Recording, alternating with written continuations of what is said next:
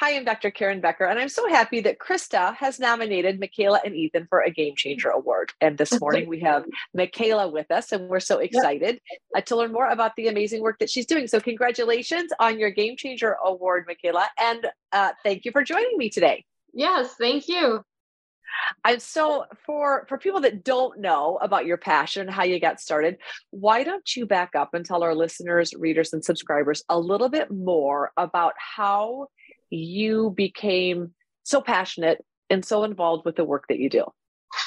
Okay, yeah. So I am a um primarily a fox rescuer and my passion came from when I was younger, my mom used to do wildlife rehab and I would help her out doing wildlife rehab. And I just absolutely fell in love with this gray fox that we rehabbed. And um, that was it. That was it for me. I guess I that was like a turning point, and I knew I wanted. I somehow wanted foxes in my life.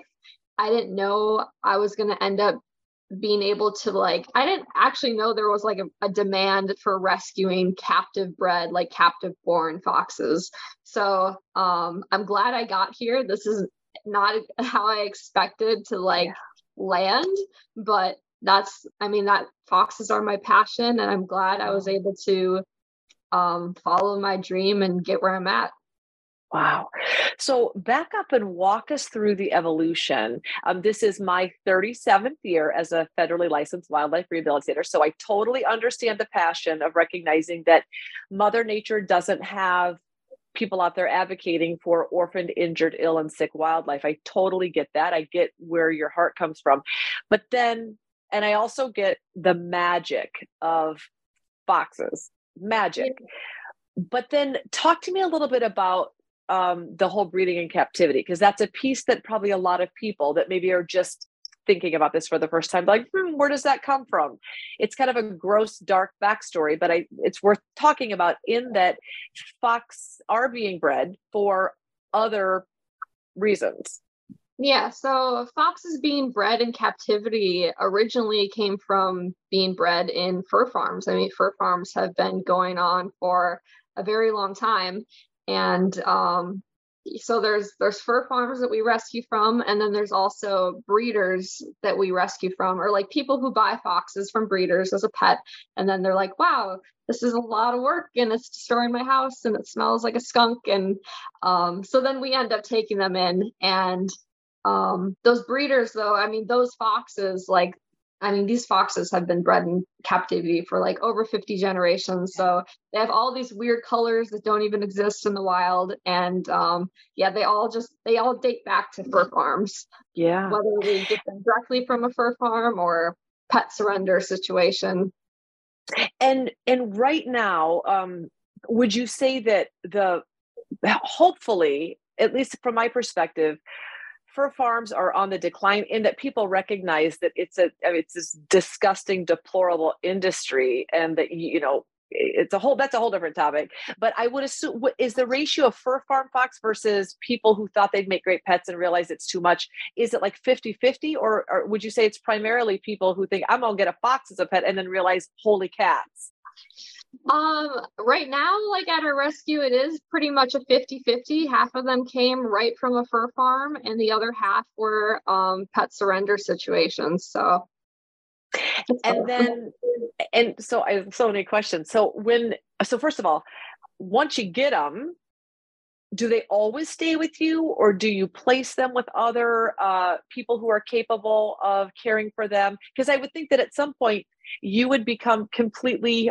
overrun with rescue foxes Yes, yep. Like every rescue, we have a capacity. So we work with other rescues. Um, there's other fox rescues that we kind of like collaborate with, and uh, there's certain fox rescues that kind of specialize in like different things. And um, so we all kind of work together whenever a fox gets surrendered to any of us, just to figure out what the best place is for it.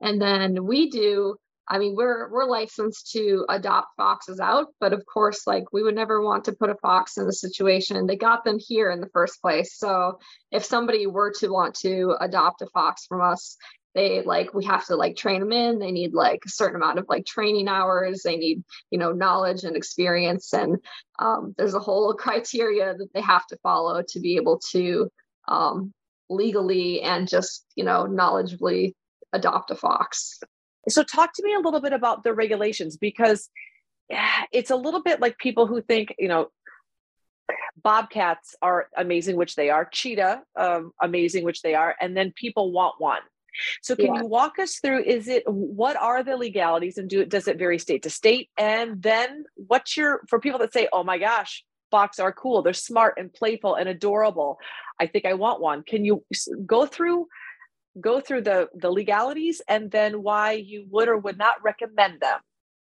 Um so the legalities do vary state to state. And uh, we all just we always just tell people like check with your state but then also check with your county because okay. like in minnesota for example where i live you know you can have a pet fox in the state of minnesota but many counties will like restrict it and of course like apartments and usually any like subdivision and like suburbs and areas like that don't allow pet foxes and that kind of goes for a lot of states too they prefer them to be out out in the country. Yes. And and so for someone that says um fox are adorable which they are and they're sweet and you know so playful and so smart just very just really unique animals, a little bit like raccoons in that people see baby raccoons and they're like, oh my gosh, I want one. What's your advice as a seasoned fox owning and loving veteran? What's your advice? Um, you never want to compare them to a dog or cat. So if you have, if you want a fox and your expectation is like, oh my gosh, they're kind of like a dog or kind of like a cat, you're going to be very disappointed because they're they're not domesticated like cats and foxes are sorry dogs and cats are.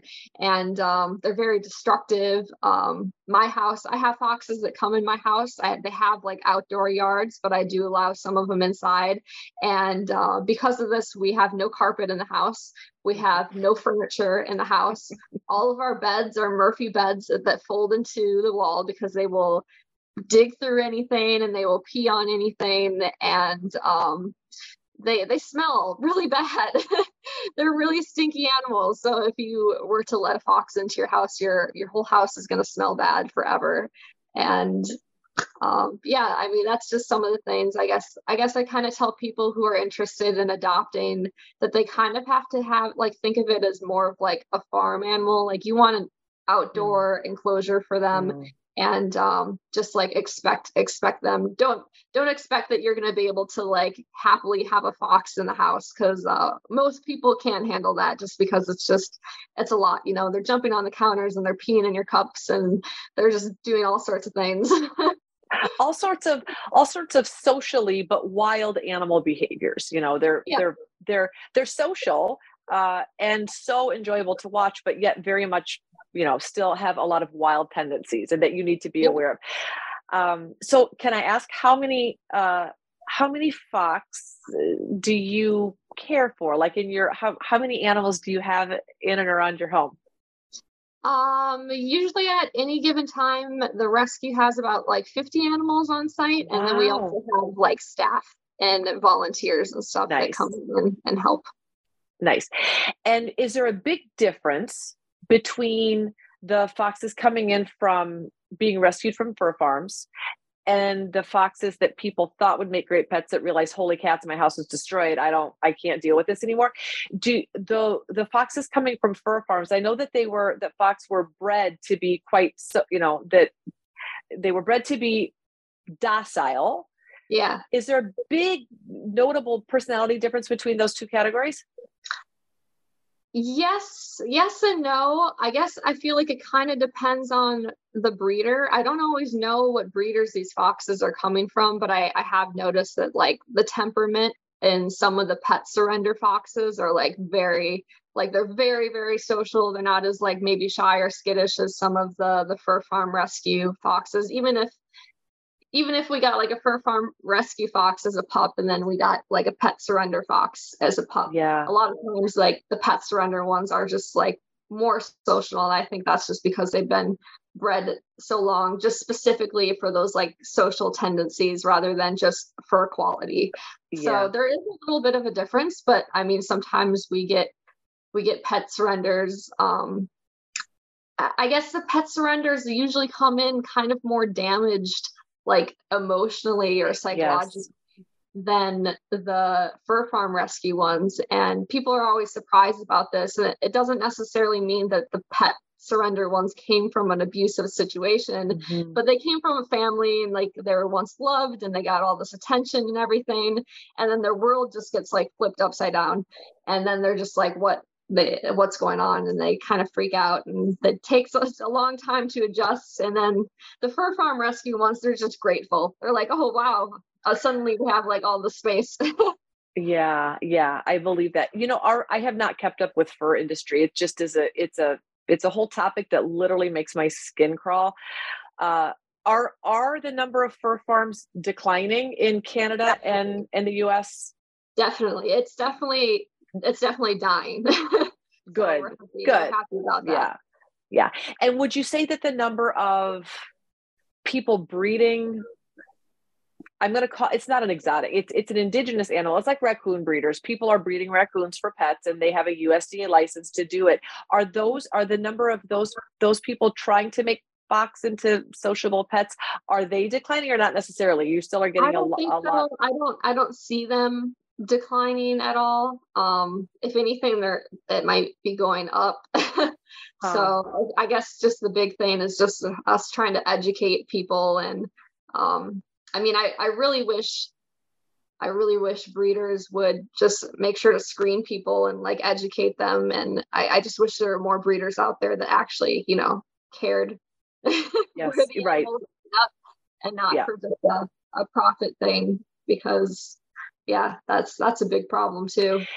It, it is a little bit like um, factory farming for you know it's it's like the the whole people uh, on that are familiar with anything understand puppy mills, but there really are like fox mills. That's exactly what they are. They're just kind of bred, and maybe not for their fur anymore, but they're people just breeding foxes for sale and they will sell to absolutely anyone. And you're right, the educational piece is critical because they're not like a dog or a cat at all. And so I I find it wonderful and amazing that you've taken on this kind of niche uh, this kind of niche rescue and niche um, niche passion, which is beautiful.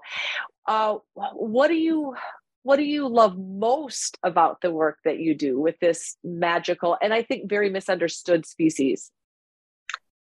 Um, that's hard to say. I mean, there's so much I, I love about it, and there's so much that's like very hard about it. But I guess I mean, I love bottle raising. I love bottle raising the little babies. Um, that's always just like such a cool like bonding experience for me and um i guess because because of the fact they're not releasable like some people are are confused as like why you can't release them into the wild and it's because they were born in captivity and they don't know wild and um that just could never be a possibility for them so i guess i like i like the bonding experience of being able to bottle raise them and like socialize them and um that just makes my heart happy. yeah. Yeah. Yeah. So when we think about this really important work that you're doing, because you're in a tough spot, most federally licensed wildlife rehabilitators uh, you know we take it's illegal to take an animal from the wild and keep it as a pet and most people know that mm-hmm. so wildlife rehabbers take those animals like your mama did fix them and then release them That mm-hmm. not a possibility for the for the foxes that you're working with they were born in captivity either for their skin or for their fur or to be pets and that didn't work out and they can never go back to the wild because they don't know how to be a wild fox. Yeah, so and you have also you, illegal. Actually, people don't realize yeah. that it's it's illegal yes. to release captive-born animals into the wild. yeah, and the reason being is that there those captive-born animals can hold diseases that will totally obliterate wild populations. So if anyone watching this, if you have an indigenous species, don't even if it's a turtle that you got from the pet store, do not release it into the wild because that's exactly yeah, how it doesn't help. yeah, it doesn't, doesn't help, help at all yeah and that's thank you for bringing it up that's a really important point. But so you have a difficult job because you have an animal that is not necessarily amazing in the house and people think that oh my gosh they're so cute i'm going to get one and then realize oh my goodness no so you have this growing population of animals that can never go back and be wild animals again and they do have specialized care and that they need to be outside and they need to be able to express their natural tendencies of moving their bodies and digging and foraging and interacting and playing which takes space and time mm-hmm. and also respect that they're not a dog or a cat they're neither and they're not domestic or wild they're somewhere in between so you've got this really unique important job as a fox rescuer. If if you put that all together and if you think about kind of um, your mission or your passion and and trying to help the general public who probably doesn't know a whole lot about fox information fox thought, fox behavior if you could tell the world one thing about foxes or human interaction with foxes, if you could relay some thoughts about what you want people to know most, what would it be? Oh my gosh. That's so hard. Um and it can be a bunch of thoughts. Not it doesn't have to be one. Yeah. Um I guess I guess one important one that I guess doesn't necessarily have to do with my captive rescue foxes, but this is a question we have a lot and it's about like don't feed wild foxes because you know if you're getting them tame and used to you that could actually put them at risk for you know being shot or being killed by people or um, also messes up the ecosystem with them hunting and you know making sure that they're catching food and eating healthy and and stuff like that. So that's something that we often have to bring up to our followers as cool as it would be to feed wild foxes um, probably not best for them. So uh, that's something to think about. yeah, yeah, and and that maybe uh, we look at animals in their natural environment. Like let's say people do have a fox that comes and visits their backyard, and how beautiful they are, and how entertaining, uh, how just interesting they are to watch them interact.